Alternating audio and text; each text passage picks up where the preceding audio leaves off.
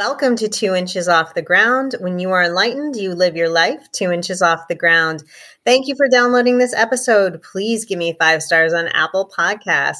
And if you like this podcast, tell a friend. This is episode 50, and we'll close out season one. Melissa, you are closing out season one with me. So exciting. So exciting. And I'm rolling right into season two starting next week with spiritual and metaphysical holiday episodes. Please note, today we are discussing activating subjects such as grief and suicide loss in this episode.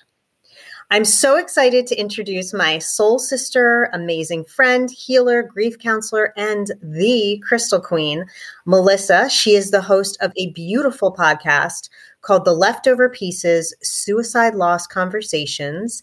And she is a creator of an amazing online support community and resource network called The Leftover Pieces Rebuilding You. After losing her 21 year old son, Alex, to suicide in 2016, her heart was completely shattered. And for a long time, she wasn't sure she would even survive. Over time, though, Melissa did learn how to pick up the leftover pieces, and now her vision is simple to help lead other parents step toward hope and into healing after the loss of their child from suicide. She believes that picking up the pieces of a shattered life after suicide is possible through meaningful conversations, mindful resources, and a connected community of survivors. Welcome, Melissa. Thanks, Jen. Briefly tell us about your beautiful son, Alex, and why you started your podcast, The Leftover Pieces Suicide Loss Conversations. Yeah, sure. It's always my pleasure to have an opportunity to talk about Alex. So, Alex is my middle child. Um, he was outgoing and gregarious and funny and thoughtful, and honestly, one of the most caring people I knew. I mean, just aside from being his mom, I, he was just a super a super carer. You know, he just nurtured everybody that he was around. He always put, sometimes to his own detriment, other people before himself. He was uh, someone who liked to resolve issues. He didn't want there to be angst or issues around. So he was just, he was probably his mother's child. I've come to realize that more um, in his loss than I probably did sometimes in his life. Um, and that's probably not giving myself enough credit and not just connecting the dots enough. So he was kind of larger than life. He was that person that when he came into the room, kind of all eyes turned to him. It wasn't from an ego standpoint, he wasn't an egoist at all. He was actually extremely unapologetically himself and he it was like he didn't know better from a very young age which is a good quality in my opinion because most of us learn to be self-deprecating and self-judging and all of those things very early on. My son was very much himself even from a little boy. I used to always say he kind of walked to the beat of his own drummer because he did. He did things however he wanted. He Oh, he used to do things like just have random outbursts of laughing or crying or screaming or just kind of out of nowhere without reservation. He just didn't apologize even from that age. And, you know, having parented three children and knowing other, plenty of other parents, kids tend to show a lot of who they are very young. We tend to think, oh, they're going to grow up or grow out of this. No, that's probably just going to morph into a different a different version, a more grown up version of themselves because I saw him go on to do and be the same things. He was in show choir, he was, you know, in, at the state level, he was an officer in a technology club and he was a varsity athlete and he fit as equally as well into every single one of those groups and that's not something a lot of people can say. Most people can't interchangeably wear different hats like that. So he was just amazing and his last six months of his life is probably when I would say Alex struggled. Now, as a super carer, to say that we don't internally struggle, I obviously know he did.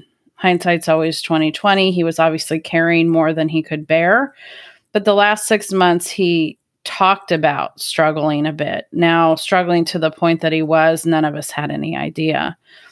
um, unfortunately. He was getting ready to go into his third year of college, and he was in leadership in a fraternity that he wasn't gelling with a lot of the members of. And there was just a lot of what I call normal stress for a 21 year old in their third year of college. He'd broken up with a girlfriend of a year just a few months prior, and things that uh, he let his grades go because he was too involved with the fraternity and all the things that go with that. And it was just kind of life weighing down on him. And he was open about it. We talked about it. We knew he was going to a counselor. We knew all the things, but he never told us how severe it was. We honestly didn't know what to look for.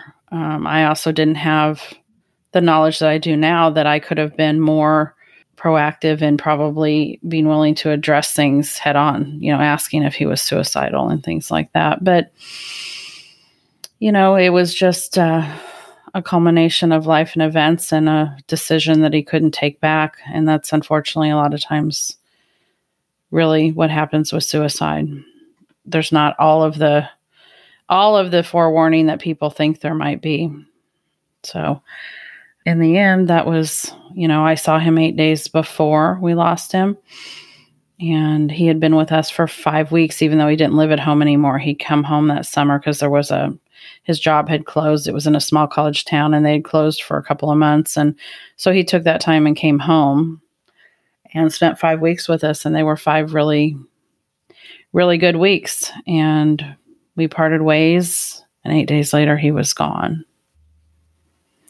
So that was kind of, um, and I, I, apologize. I know I, I answered. Oh, the podcast. So let me let me branch into the second part of your question. Is so after losing Alex and not knowing how I was going to survive, and we'll just fast forward through the first year of survival and numbness. It was probably somewhere in the second year that I was still trying to read books that I had bought and been given I was still trying to absorb things that I would find on the internet. And somewhere along the line, I stumbled upon podcasts. And I was spending a lot of time alone and quiet, whether it be in the middle of the night when I couldn't sleep or, you know, in the middle of the day because I found myself without something to do for a few moments and I just couldn't digest the written word. I would try to read it and I'd get partway into it, whether it was a sentence or two paragraphs, and just realize I hadn't absorbed any of it. It was like, you know, the fog was just so real. And so, in finding podcasts, I was looking for places to find comfort. And I started looking for, of course, spaces for suicide loss grievers. And I just couldn't find that specific area. I did find a couple of really good communities and grief podcasters, and one in particular that I really connected with. And she still podcasts now. She does a podcast called Grief Seeds. Her name's Shelby Forsythia, and she did Coming Back for three years.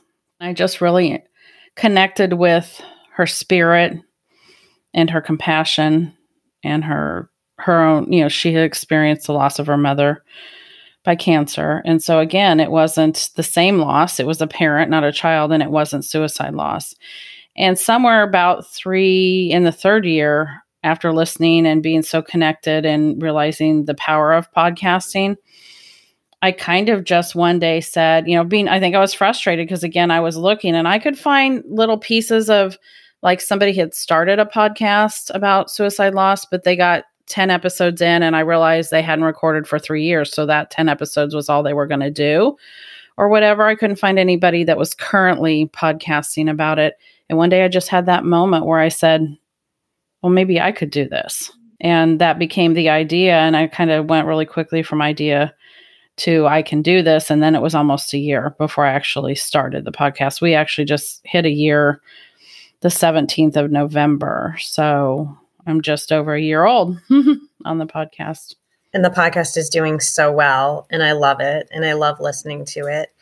And um, we're going to get into this later, but it, it is a heavy subject, but we're going to talk about how to listen to it and and how I feel when I listen to it. And another thing I just wanted to say to a couple other things in response to what you were saying was, you know, I've I listen to your podcast. I've heard you talk about Alex so many times, and every time I just get a smile on my face.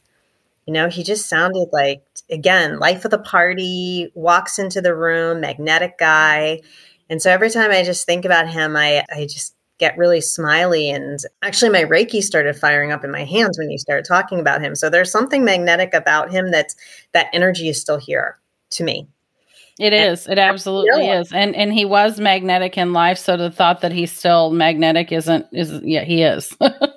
he, he definitely is. And and another thing too you had talked about is knowing the signs. It's such a, you know, futuristic thing to say, "Oh, I should have known the signs or whatever," because I've talked about my childhood trauma many times. No one recognized the signs. No adult recognized the signs in that. And there were people that were professionals and had psychology degrees that did not recognize those signs. It's one of these things where I guess forgiveness comes into that forgiveness of self, right? Because how could you recognize that, especially if it's a happy, gregarious, seemingly happy, gregarious person? So I just want to put that out there.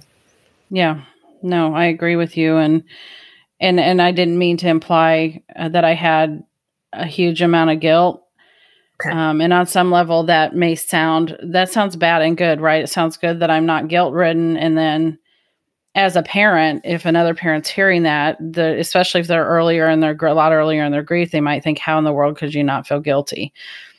Don't kid yourself. I'm a parent.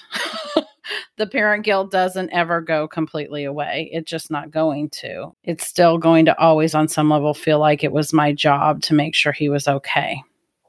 Yep. Per- period. But that is something that I have tucked in an intentional place and I visit it and I let it be there. But intellectually, I know all the things I know, and educating myself was one of the key things that helped alleviate the guilt of could I have really done something? And I know the answer is no. I, I in that moment couldn't have. It was the way it was. It was the way it was. And he knew he was loved and he had a huge support network and all the things. So, yeah. Thank you. Thank you for answering that and clarifying that. I appreciate that.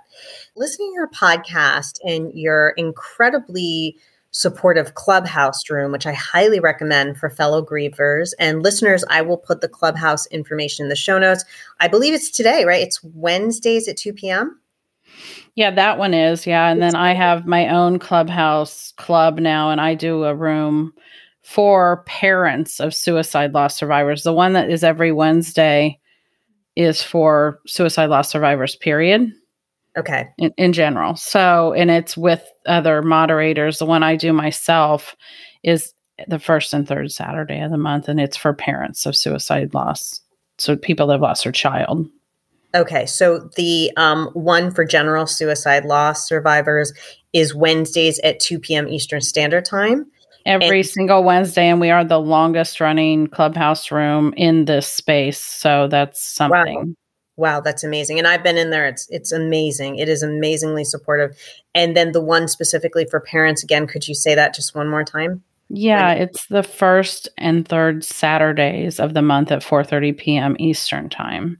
Okay, thank you. Just so mm-hmm. everyone knows. Okay, perfect. And I'm going to put this all in the show notes. So I love when I go in these rooms that you discuss language to avoid around those who have experienced suicide loss. I'm always happy to learn new terms, Melissa, and as an empath, create a safe space for everyone.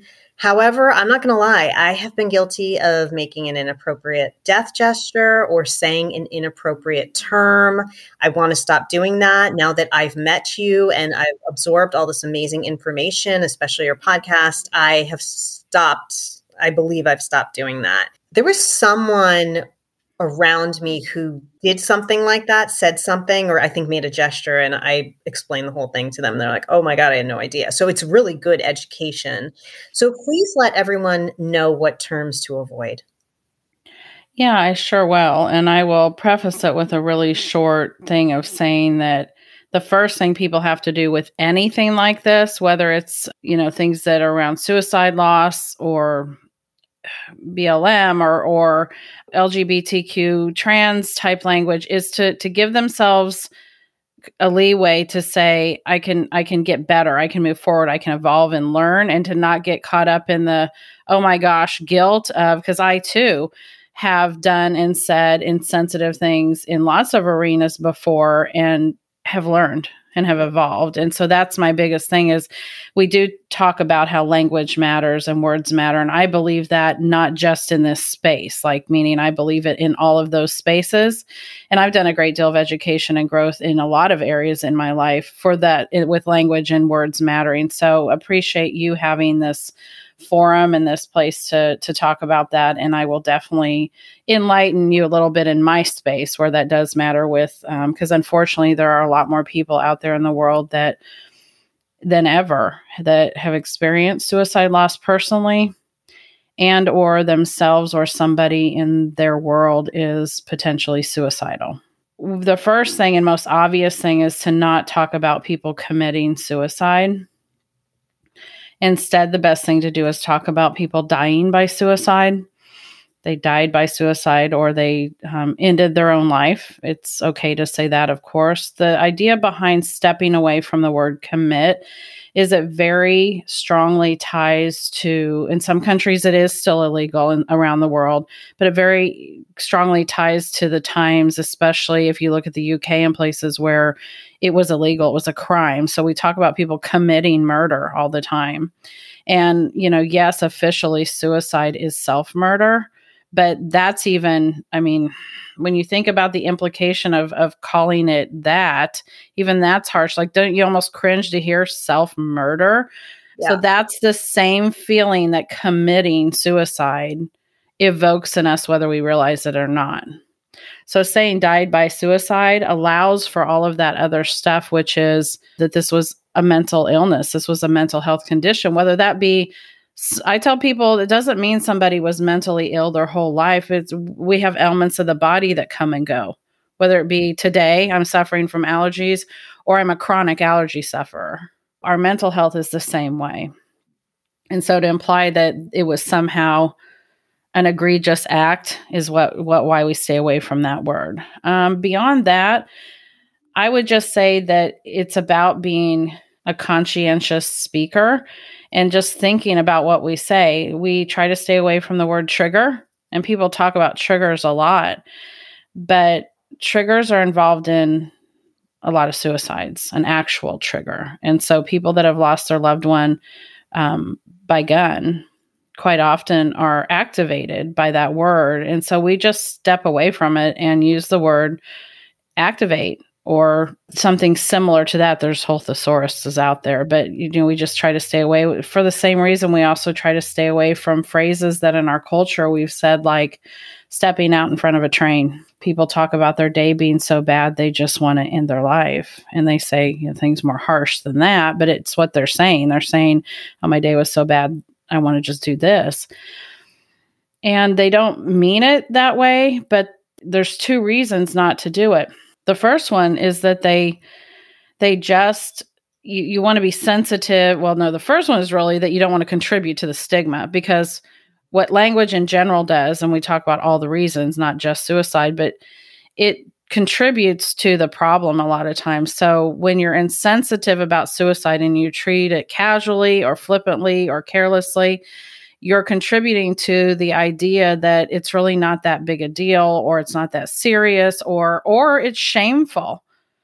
Therefore anybody having suicidal ideation or thoughts let's just go there for a minute and not go to the loss survivors those people then suddenly feel like okay well this is a big joke. Everybody jokes about suicide. Everybody says those things so carelessly and it makes them feel like they can't step forward and say listen I'm thinking of ending my own life because they don't want the same casualness and carelessness paid to something that is that serious to them. They don't want to feel ashamed. And so, as long as we're treating it as something that's a joke, how are they going to actually feel safe to step forward into a space where they trust somebody enough to say, Listen, I'm contemplating ending my life? So, it's just about taking that that away so that when we say to people it's okay to not be okay, we mean it. How would people feel if people joked about somebody dying of cancer and they just said, "Oh, I wish I wish I could get cancer." I mean, nobody would ever say that. You would look at somebody and go, "Holy cow, why would you say that?" Right? So, it's that it's just that idea. And the second reason is obviously being sensitive to not knowing what other people have gone through and you don't know that you're not standing right in front of somebody when you make a gesture with a like your fingers a gun or whatever you don't know that you're not standing in front or in the company of somebody who lost their loved one that way. And the thought that you could you know essentially put a, a dagger in their heart unknowingly is something most of us would never ever want to do. So it just goes back to being a more sensitive person and realizing we have all these choices in how we speak and the compassion with which we put forward to humanity that it just is really about making ourselves a more evolved version of our, you know, to vibrate higher, as you say, you know, to vibrate higher. And that's just about being more sensitive around our language, I think, is is what, you know, we're talking about here. Thank you for thoroughly explaining that because that's something I really wanted to get out here in this episode because I learned so much from listening to you about it. And now I can share it with my listeners. So I really, really appreciate that. Thank you for the thoroughness. Really appreciate that. How are the holidays for you after Alex passed? How did you celebrate them before and what do you do now?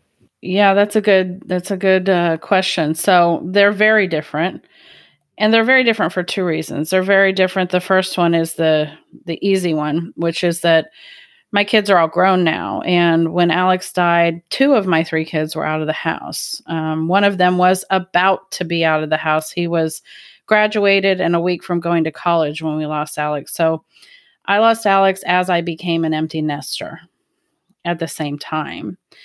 And so my holidays were about to shift anyway as far as you know grown kids they aren't always available. You don't have them waking up in their beds necessarily you know on christmas morning. So sometimes i tell people i get lost and not really i will never know what it was like to just become an empty nester because it's always going to be tangled with my grief with my loss of alex with my family literally being fractured and, and broken. I used to put up all the trees and decorate and um, we're not a Christian household, so I'll preface it by saying that I'm very respectful of all beliefs. But we are not a Christian household, but we participated in what I will call the commercialism of the holidays in putting up a tree. Um, you know, I raised kids, and that's what you do. You put up a tree and you put the presents under it. And we looked at it as more of, you know, family time you know Santa Claus. They they of course because we live in today's world, the kids believed in Santa Claus and all of that. And so we did all of the things. And the first year after we lost Alex, I lost him in Al in August. So Christmas was pretty close. Thanksgiving was pretty close. And so I was still in shock. And I didn't put up a tree or a decoration one until Christmas Eve. And then I put up one small tree because I had a granddaughter coming over. She was very small, so she wouldn't have known the difference, but grandma knew and had grandma guilt. So I wanted, and so my husband helped me put up a tree that that evening, and we did some very broken version of Christmas. I became good at the holidays, and I am now at planning, but I'm good at having a plan B too. And I didn't. Oh, you didn't. I didn't used to have a plan B it was like, here's the plan, and this is what we're doing, and everybody's coming, and all these things. Now, not only do I draw more boundaries and I'm more intentional with what that plan really looks like for our family, but I also have, I'm flexible enough to have a plan B if plan A for some reason no longer makes sense, whether it's for me or somebody else in my family, especially in early grief you might need to change course if you find the direction you're headed down no longer serves you and doesn't feel right. And so that's a lot of the advice I have at the holidays is just like grief in general is to allow yourself to listen to yourself and be mindful and guide yourself accordingly. I love this episode. It's called Holidays After Suicide Loss. It's in Melissa's podcast. I will put it in the show notes and it gives great advice. And there's one there's one piece of advice I really want to talk about, and it's for anyone who's a griever, they lost someone by suicide, by you know anything, or just depression. You know, you just have depression during the holidays. It just brings it on. And this was something Melissa I talked to I really wanted to do was talk about this struggle during the holidays because I used to have it and I used to have it big time. I love how you talked about during your episode. One thing one thing you really pointed out was set your boundaries. Set your boundaries. I had talked about with you in a clubhouse room that it doesn't have to be a freaking Hallmark card. You know, it's like, you know, when you think about a Hallmark movie, which they're so popular these days, right? Think about it. It's filmed in July, it's fake snow, it's up in Canada. They're all sweating their asses off. So even that's fake. Right. that's not even real. So, uh, you know, for me, a good example is I was invited to a Thanksgiving celebration three hours away from my house. I live two hours from the city, New York City. To go to this person's celebration, I would have to go around the city through New Jersey to Pennsylvania. What a pain in my ass. So that would have probably been an eight hour round trip drive Oh for gosh. a one day thing. I said no. You know, I wasn't, I didn't make up an excuse. I didn't do anything. I just said no. I, of course, I did it politely. But my dad was just kind of giving me a little grief about it and was like, oh, you should really come. You know, we've all been sick this year and the whole thing. And I said, Dad, you have to drive 35 minutes one way. I have to drive eight hours round trip dealing with New York City traffic. How do you feel about it? You know? And he understood. So I think it's a big deal to set your boundaries. And I really appreciate that you talked about that, especially when grieving, especially when you're depressed. Agreed. I think I think setting boundaries and I know I talked about setting limits. Yeah. Um, because those aren't necessarily the same thing, but they're so tied together, right? Being willing to set our limits for what we Uh, you know, sometimes setting our limits means setting internal traffic signals, if you will, so that we are aware of when we're pushing our limits too far. And when something comes up and something activates us to a point, that's when we need to stop and pay attention that maybe we're maybe we're testing those limits or maybe we've crossed them. So those are more like our limits are almost more like our internal boundaries. To me, boundaries almost cries what we're setting with the external world or the people in our world. So I think both are extremely important, especially during the holidays. Especially. Mhm. And uh, we're about to delve into the metaphysical now. So, you know, Yay. Melissa, if you didn't get that from the bio, is a huge metaphysical person. So I, I can't wait to hear your advice. You had said in one episode of your podcast that you turn the dial up on your metaphysical abilities after going through such traumatic grief.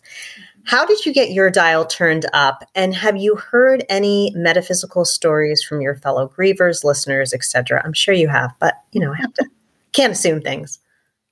Well, I, I mean, I know you know of a very recent episode with uh, Vicky Stam that she definitely talked about it. My empathy in general had been the dial had been just cranked. It had gone from, you know, I always feel like I've been a fairly sympathetic person when it was appropriate for the circumstance, empathetic.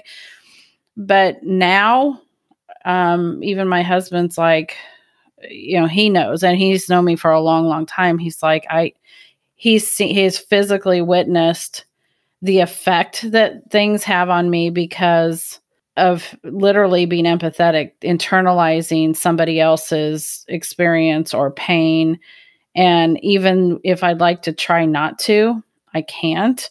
For me, that, I mean, it came from the fact that I was shattered to a point that I'll just kind of call it an innocence. It, it shattered my entire exterior. So that kind of crust that we form as we get older, like, I mean, I'll just dumb it down for a minute for the sake of myself and say that children are very often open vessels. You know, well, they are, they're born that way, but there, a lot of them stay that way longer than others if they don't have trauma and things. But really young kids are very open. And a lot of times they will speak about spiritual connection that they have. They'll have a, a dead fill in the blank grandpa, grandma, uncle, somebody that they'll talk about playing with. A lot of times they have quote unquote imaginary friends. All the things that, you know, they'll talk that like like pets often do. You'll see them looking or reacting to something that the rest of us may not. Well, as we grow up and are most often uh, taught, though they these things don't exist and all the things that that exteriorly affect us we kind of form this crust mm-hmm. and so while i feel like i've always been someone who believed in all things spiritual. I've always, you know, I, am going to joke and wink, wink, but eh, there's also a piece of it that's absolutely not a joke and a wink, wink to me. But I always, you know, was enamored with witchcraft. And, you know, I always, those were the movies I gravitated towards. Those are the things I looked at. I always collected rocks. I've always, I've always I've always been involved in plants and putting my feet in the earth and things that I just wasn't connecting all the dots on. And losing Alex and having a child on the other side, along with being stripped down emotionally to like pieces everywhere, it just opened me back up on a level that allowed for that, like I said, dial to be turned up because then I had perspective and choice in how I put this back together and what I allowed to be on the on the exterior this time versus what got buried. It was about rebuilding myself. Some of it came from what the loss did to me and some of it came from the fact that he was now on the other side and I now had somebody I mean I had my dad and I had my grandma and people uh, that on the other side that I loved and felt somewhat connected to but that's my baby that's my child. Like a mother will I, i'll just say this a mother will reach through the veil to put her hand out for her kid. So those are the things that really helped me turn up the dial and keep it there? Because i had a choice. I could have turned it back down. Yeah. I could i could have muted it. I could have done a lot of things. And if anything i've chosen to enhance it. And going back to crystal energy so soon also i won't lie doing not only meditating and staying connected spiritually, but bringing crystals, rocks back into my life because they had been out of my life for a long time. There is absolutely zero denying that energetically, when I was suddenly paying attention to my energy centers and I'm enhancing those and I'm working on my psychic abilities and the energies of the stones are working with that as well. There's intent to it too. And working those muscles out. I mean, I have had lots of people share stories. I could always go back and I could very easily look at a lot of my um, stories. Lenore went from being a scientist to being a medium, and I'm making it sound very simple. It's not a simple thing, but I make it sound simple. So there's, I have a, a lot, probably a whole lot more than I think than my guests that have talked about how they've been affected metaphysically after a significant traumatic loss. I just want to point out the episode "A Mother's Love Is Forever." That's the one we or you had originally talked about with Vicky Stam. She has an amazing time warp story in there, for lack of a better word, and she also discusses her signs from her deceased son Calvin, which is amazing. So I want to ask you, what metaphysical signs do you receive from Alex? Yeah, I'd love to love to share that because I receive quite a few regularly. We've had to develop our language, and that's the thing. People assume they're just going to suddenly get feathers dropping in their lap or something, and on some level, that does kind of happen. Like, but you have to one, you have to be aware of it. You have to foster that connection. You have to sometimes ask spirit, but you have to be open enough. It goes back to open enough to see the signs, and then translate them because are there coincidences and signs? Yes there are both. Could one be the other and be mistranslated? Sure it could. And sometimes even if it's a coincidence if it feels like a sign you know i also talk about in more than probably one of my episodes recently about how we often hear people say is that really a sign? Is it or is it just in your head? Are you really feeling better from that crystal energy or is it just in your head and that kind of makes me laugh because if people really just stop to think about what they said, isn't all of the power really in our head anyway? If you really stop and absorb our brain, our perception becomes our reality. So if you really stop and think about it, where one leaves off and the other is really kind of a gray area anyway. So is it a sign or is it a coincidence? I don't know. You tell me, right? So for me, Alex sends me signs like the way he got me to understand that he was sending signs was that I often say he beat me over the head with threes. So things have definitely become it's almost comical and I can feel him laughing sometimes at it now. Things almost always happen in threes now when he wants to make sure I'm aware that it's him. And he uses songs and electronic things a lot And so things will happen in threes if I'm unsure. Now, sometimes I'm unequivocally sure, and he doesn't always do threes. But if there's any form of, if there's any doubt going on in mom, I'll get three things very close together, not necessarily boom, boom, boom, but in a very short order that are unmistakable. And then I'll be like, the third time, I almost always speak out loud to him, like, okay, I got it. like, I got it. You can stop now. There um, he is again, right? Being that person that is magnetic and walks into the room, and you can't stop but see him and listen to him. And he's like, Mom, I'm here. Hello. Right. Exactly. And and you know, we don't get feathers, but we do get cardinals. And I laugh because Wow. wow. Yeah. Well, cardinals are known to be a bird of the yes. afterlife. Yes, they are. So it's one of those things where you go, okay, are you just being influenced by the fact that people say you see cardinals when a loved one is near?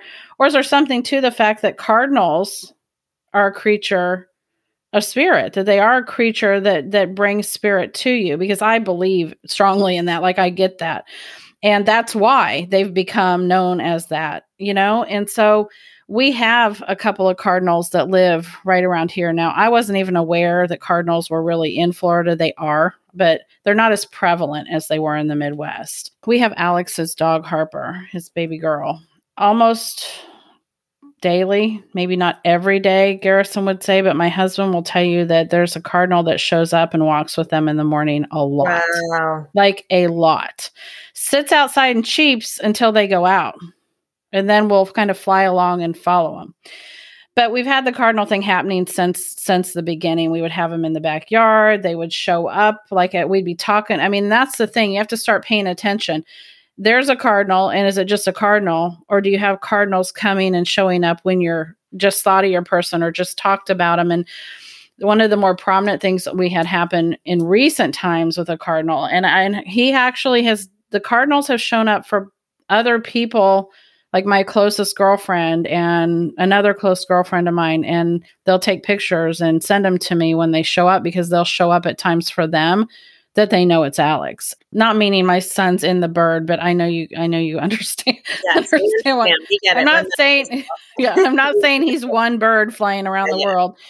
I had the front door of the place that I work open about. It wasn't this time last year. It was a little later, so probably about nine months ago.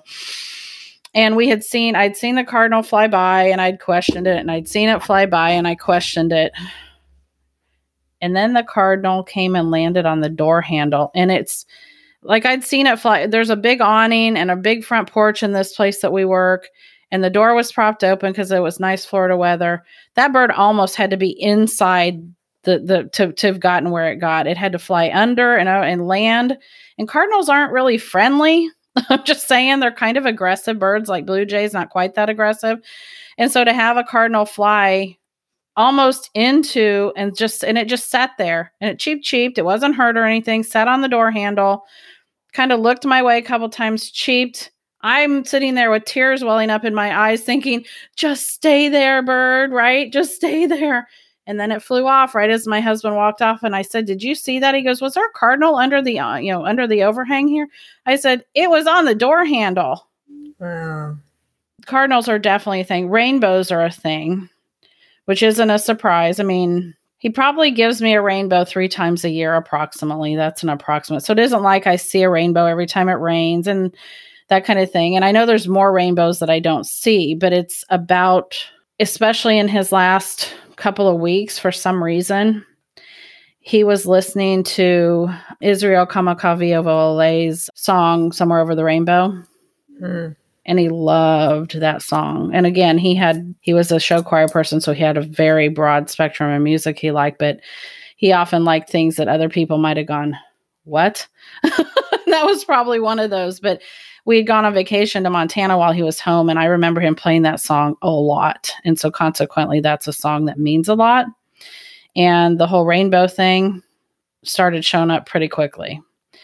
And I also I have a cousin who ties my dad to rainbows my dad's been gone for 23 years.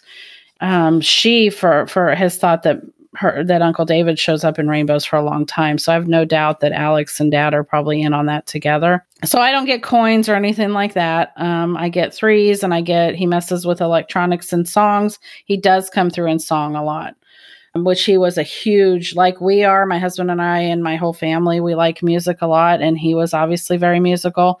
So that makes sense that he would come through in music and song. So I'd say music and song, rainbows, and besides the overall reaching thing of threes, the cardinals, those are kind of the main signs of spirit that we get. A lot of his friends get sevens. Sevens were his thing.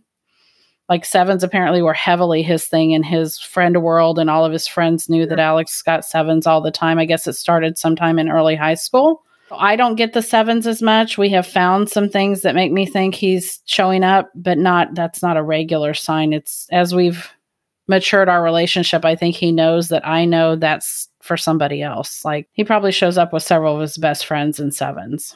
Well, I want to discuss what happened when I was on your podcast and also discuss what happened last night and this morning, which I haven't even told you. So I'm glad I, that you saved it. I'm glad that you saved it to tell me. save it for the live. When I was on your podcast, smoke alarms mysteriously kept going off in my house. And it happened, let's say, a couple days before I went on your podcast. It might have been three days. I don't know if it's the number three, but it kept happening. And it was happening in different parts of the house. So it's like, okay, if it's happening in one part of the house, maybe there's a carbon monoxide issue or there's a it wasn't. We have a carbon monoxide detector, the whole thing. We pay our chimney guy a lot to come and clean our chimneys and all that. So everything was okay. And then it stopped. And then it just stopped. So I thought that was interesting. I have no idea where that came from. It hasn't happened since. Okay, so let's talk about what happened. Uh, we'll go to last night. Last night, I know my listeners have heard me talk about this a million times. I have a very metaphysical TV room. And in the TV room, the TV turns on by itself. It has given me messages. My dog can communicate with me through the TV. It hasn't turned on in quite some time. And last night it turned on for no reason. The Northern Lights were on it. I don't know if that means anything. But then this morning, I listened to your episode an alarm went off that I have no idea where it came from. I rewinded the episode. I was like, maybe it was in Melissa's house. Wasn't there. My dog even heard it. My dog turned his head and was like, whoa, what was that? And I don't have an alarm that sounds like this in this house. And it wasn't a smoke alarm. So it's in my podcast. No, it's not in your podcast. Oh. I rewinded because I was like, oh, maybe it's in Melissa's episode. And so I rewinded a minute back and it wasn't there because it's not something that came from my house because I've never heard an alarm. It's like beep, beep, beep. And I don't have anything that does that here, including the smoke alarms. It and- had to be in my episode. I bet it was in my house. We do have a front door alarm tied to the business that does that. And that's one of the things that Alex has, I wouldn't say learned to mess with, but he's only done it a couple of times. The uh. first time he did it was after I was watching the night I watched the episode um, in Surviving Death that called Signs. And it had never done it. We had been here almost a year at the time. It had never done that ever, not one time. And it, I was getting up and we were talking about signs and turning off the lights to go to bed, and he did it. At first, I didn't know it was him. I 100% know it was him now. It's interesting because it makes me almost want to find whether I accidentally, re- you know, whether that happened during that recording and that's what you heard and I heard three distinct beep beep beep. Yeah, that's what it does. And we don't have it in this house. And uh, and the weird Bentley heard it too. My my dog heard it too. He was like, "Whoa!" He just quickly went, "Whoa!" Did you have it in your ears like you do now, earbuds, no. or it was just no. playing in the room? It was playing in the room. Because it almost makes me wonder if, since you rewind it and look for it, I mean, I, I'll be interested to see if I can pick it up prominently or whether it's maybe so low that you wouldn't normally hear it. And for some reason, it came out louder. But it, I'll be interested to listen to whether it's actually there or not. I kind of want to listen back too because I'm like, am I going crazy? You know, you think about these things and you're like, wait, but that's too much of a coincidence. You know, it's too much of a synchronicity. It's too much. Well, especially now that you know that well, I'd have to think about when I was recording that episode and whether that could have happened during that episode. Because sometimes I could say, well, that would have never happened. Because meaning if a door was open, that that would have happened with. there's times that I could say, well, yeah, I know there was no door open during that, so that didn't happen. I mean, I try to be mindful of my surroundings, and my husband will try to be mindful, but um, he can't always prevent from opening a door, or doing something that might cause that. Hmm. I will tell you that my TV, and we've had this TV for many years, so it's never gone off and on by itself until this last we just have it randomly turn and not often it, but it's been randomly turning on now for a couple weeks. Like we'll just and we need to pay attention to when it's turning on. We haven't been doing that. Like it doesn't it's only done it in front of us. Actually now that i say that it's never done it in front of me. I think it i think my husband the other day goes the tv just turned on and so you know your brain does start to go it's a short or something but it's really kind of hard to turn on a TV. Like you have to intentionally push a remote control or the button or be an energetic force that turns the TV on. And the alarm, you know, some people have said to me, "Oh, your your TV has this alarm that that the manufacturers put on." Well, it doesn't because I checked and I went into the TV and checked the whole settings and everything. The alarm's off. And even if there was an alarm, it would come on the same time every day, right? It would come on every day at 4 p.m. or whatever. There's no alarm, it comes on randomly. So yours is like mine. I also had an electrician check out my entire TV room, nothing. I have things happen in my car that are strange with music. I had Nissan check out my entire audio system, nothing. So there you go, you know. So signs, Yeah, for sure. How can listeners utilize their metaphysical abilities or practices to make the holidays more enjoyable or or at least a little bit tolerable this year? Meditate for one. Yeah. Um, which I believe is a is a deeply if you allow it to be a deeply metaphysical experience.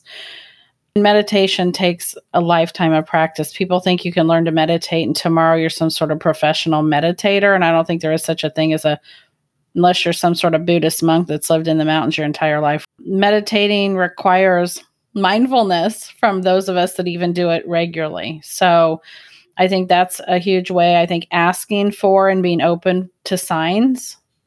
Yes. Is a way to metaphysically connect with your loved ones during the holidays, whatever the loss is. Um, I'm more connected to my dad in the last two years than I have been in the 21 years previously because I'm more open to it now, which is a nice gift, right? So, that just asking and being open to, I think being intentional. This is going to sound really, really weird, but being intentional about your dream space, your sleep space during the yeah. holidays can be super powerful because we really do have more especially when we practice, when we work those muscles, we do have more power than we think we do into the quality of sleep and the quality or quantity of dreams that we have and what we remember if we're intentional about it. And there's a lot of things on the internet and places people can look. And so I'm not going to go into any of that, but I believe that's a place. And I think planning for some sort of holiday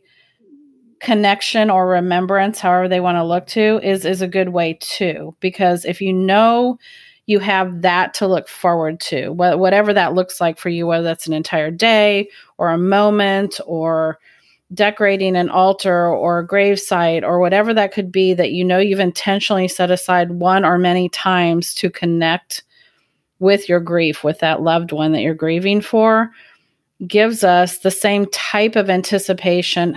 I mean, I know it's different because it's it's coded with the complications of loss, but it does give us the anticipation of connecting with our grief and our loved one because we've said I'm going to go do this and I or I'm going to sit down and spend the time putting together this project or this memorial piece or whatever and it allows us to not just go well I got to I got to shove this down and not grieve and not be sad. Instead, you're setting aside time to actually do just that. So, strangely enough, one of the ways of coping with grief during the holidays is setting aside time to allow yourself to be a griever. If you don't already have an altar, now's a good time to build one. A lot of people already have a, whether they call it an altar or not, they already may have a place. If they don't, find a little place. It could be as small as make your, you know, get a little coffee saucer put a few little things on that and put it on the corner of your fill in the blank vanity table, desk, whatever. That can be an altar. I mean, a lot of people get confused with movies and things we've seen, right? That we think an altar needs to be some giant, crazy statue of Mary Magdalene and Jesus, and yeah, yeah. Thank yeah. you. Yeah, or you know, or a huge nativity set on the lawn yeah, or whatever. Yeah, An altar can be really small, but it's if it's intentional and it's for that person. And then, you know, if people already have an altar for their loved one, many parents do. They may have a mantle, they may have a t- side table they've set up with the photos and maybe the urn and different things like that. I mean, that's an altar, whether you want to call it that or not. It's a place of remembrance, a place of, then they can put the little, a lot of people change their altar, but the Christmas time, this holiday season is a good time to do that, to be intentional with managing your altar to your loved one. Perfect. And you are my crystal queen friend. What crystal would you recommend for grievers who struggle during the holidays? Am I supposed to just give one? You can do whatever you want no rules here, Melissa. No rules. okay, so you need to have some rose quartz in your back pocket because it's the it's the easiest go to for love and gentle, calm love. Um, if I had to, if I had to stick with just, I have a really hard time with this two because different crystals speak to different people. Some people won't get the same. So I'll stick to four. One's rose quartz, that's easy. Another one is angelite, which is quite literally a stone of connection with angels. It's also a very calm blue color. It is a very calming stone, but because it's blue, it will work with your throat chakra, which will help give you voice, whether it's internal or external is irrelevant, but it'll help give you voice. It'll also help you connect angelically and it helps develop those psychic powers. So I like to recommend one that will do that, unlike rose quartz that will just bring you into that peaceful love. Amethyst is my go to all over my house because it's just a soul crystal. So it's quite embarrassing when I actually think about the amount of amethysts I have in my house but I'm more connected to my soul than I've ever been. So we could tie those together. I think I like that. Ooh, I have to get some amethyst. I only have one. and then I guess I'll give a gratuitous fifth, even though I haven't given the fourth yet. The gratuitous fifth is that if anybody wants to Google, and you can fairly easily find Apache tears. I would be remiss to not mention the Apache tear is often known as the grief stone. I personally haven't done an awful lot of work with an Apache tear. I have three of them. I have three little tiny Apache tears. They are said to where they're found and mined. They were said to be on the land of many Apaches whose tears were shed over a lot of, yeah. So it, that's why it's known as the grief stone, and they're a dark little, almost glass like stone. But one that really speaks to me in traumatic grief and many of us, whether we've lost someone to suicide or not, have a lot of trauma in our grief because of how we've lost our loved one or the trauma we've had ourselves.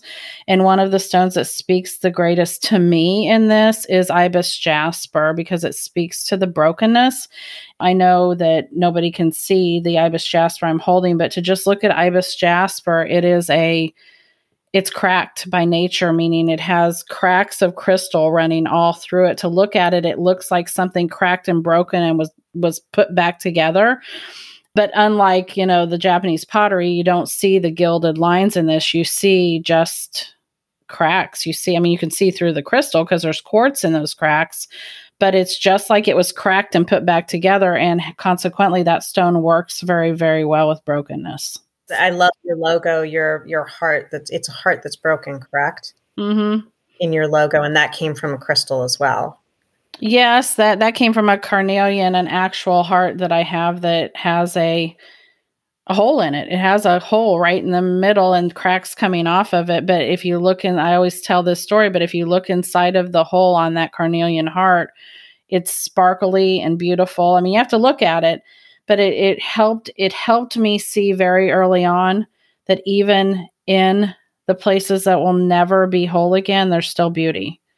There's still beauty in the cracks. So it was um that's why that i mean that's why my logo became a heart. It's not red like the carnelian heart is but it's um that was the the inspiration for that was that you know even through brokenness we can still be beautiful It's true. Thank you. And I think many of my listeners will check out your podcast, The Leftover Pieces Suicide Loss Conversations. It's everywhere. It's on Apple, it's on Spotify, it's everywhere. It's a heavy subject. How do you recommend people listen to your episodes? Well, two ways. Two ways came to mind with this question because I did my homework on your your questions and I was aware of, of we were where we were going. Two things come to mind with recommending how people listen to these is one, because I do very extensive show notes, you have the ability to look at show notes and see what the topic's going to be. Is it going to be, and I say a little lighter, that's kind of like, I mean, and nothing I talk about is light, but I mean, life is real, and I'm somewhat light and witty by nature as a human. So there is some levity in some things that I talk about, and some things are by nature a little bit less heavy. And some of the conversations are more so. And so the first place to start is the show notes and see if that feels like it resonates with you.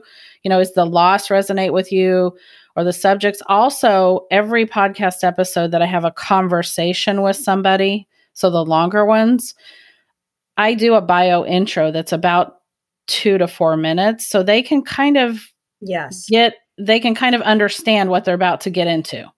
So if you hear that and that kind of makes you cringe or you feel like, eh, this might be too much, then I would say go with your gut because I've intentionally recorded those after the episode so that I can give people an idea of what to anticipate.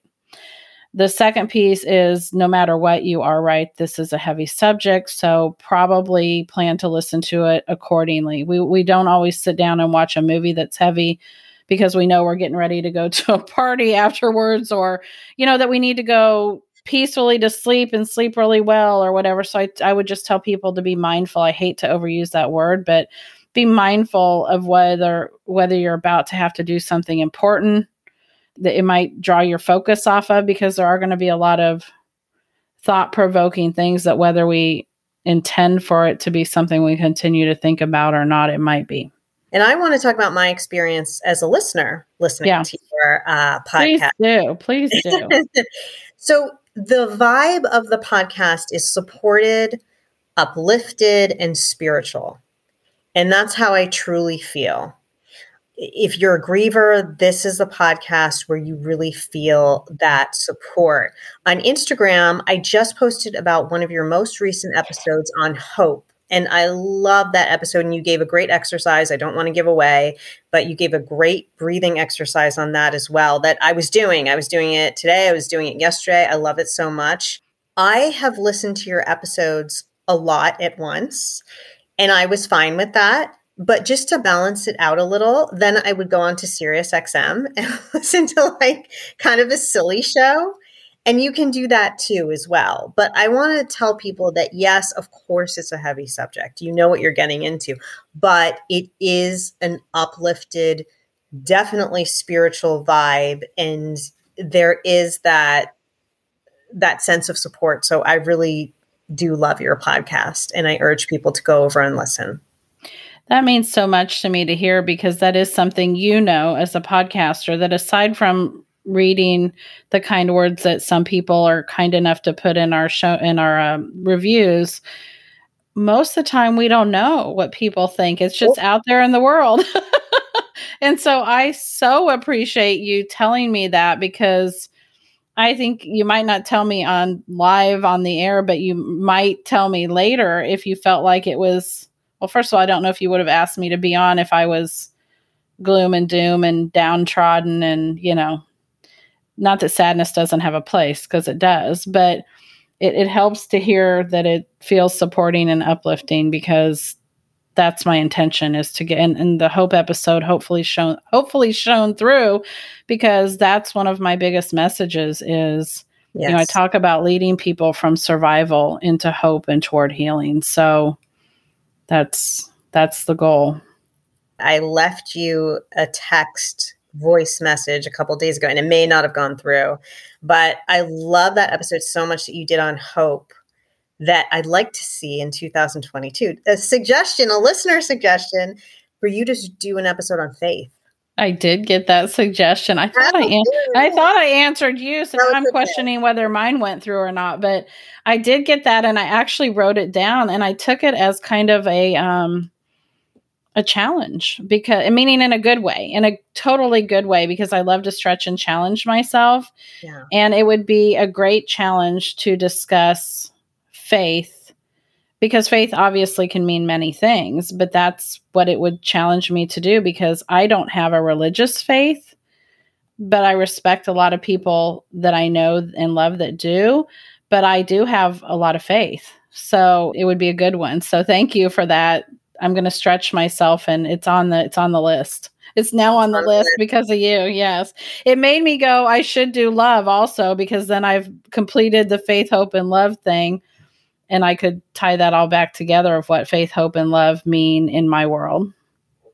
And I'd love to get you on here in 2022, just really quickly to um, to discuss. I don't know if you'd want to ever discuss food with me and making food and spiritual food because you are or were an executive chef for many years. And I'm fascinated by that just because I hate the restaurant business so much. so I hate it because I was a server and I absolutely hate it. And I did it since I was 15 until age, I have to think about that, but you know, let's say age 35, 36, and on and off you know, kind of dipped my toe on and off. And uh, so I'd love to hear about your experience how you handled yourself spiritually in that space because I, I, did not do a good job. I clearly did not do a good job.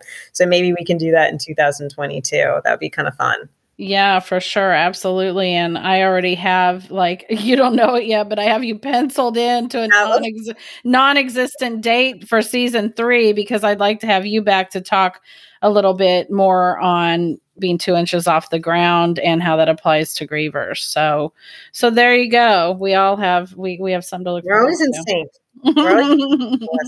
so, any last thoughts before we close out? The only last thoughts I have, I know it's redundant. I've said it already, but there's always, always, always hope. Grief is hard. I mean, it's just hard. I don't like to sugarcoat things. I don't like to dance around them.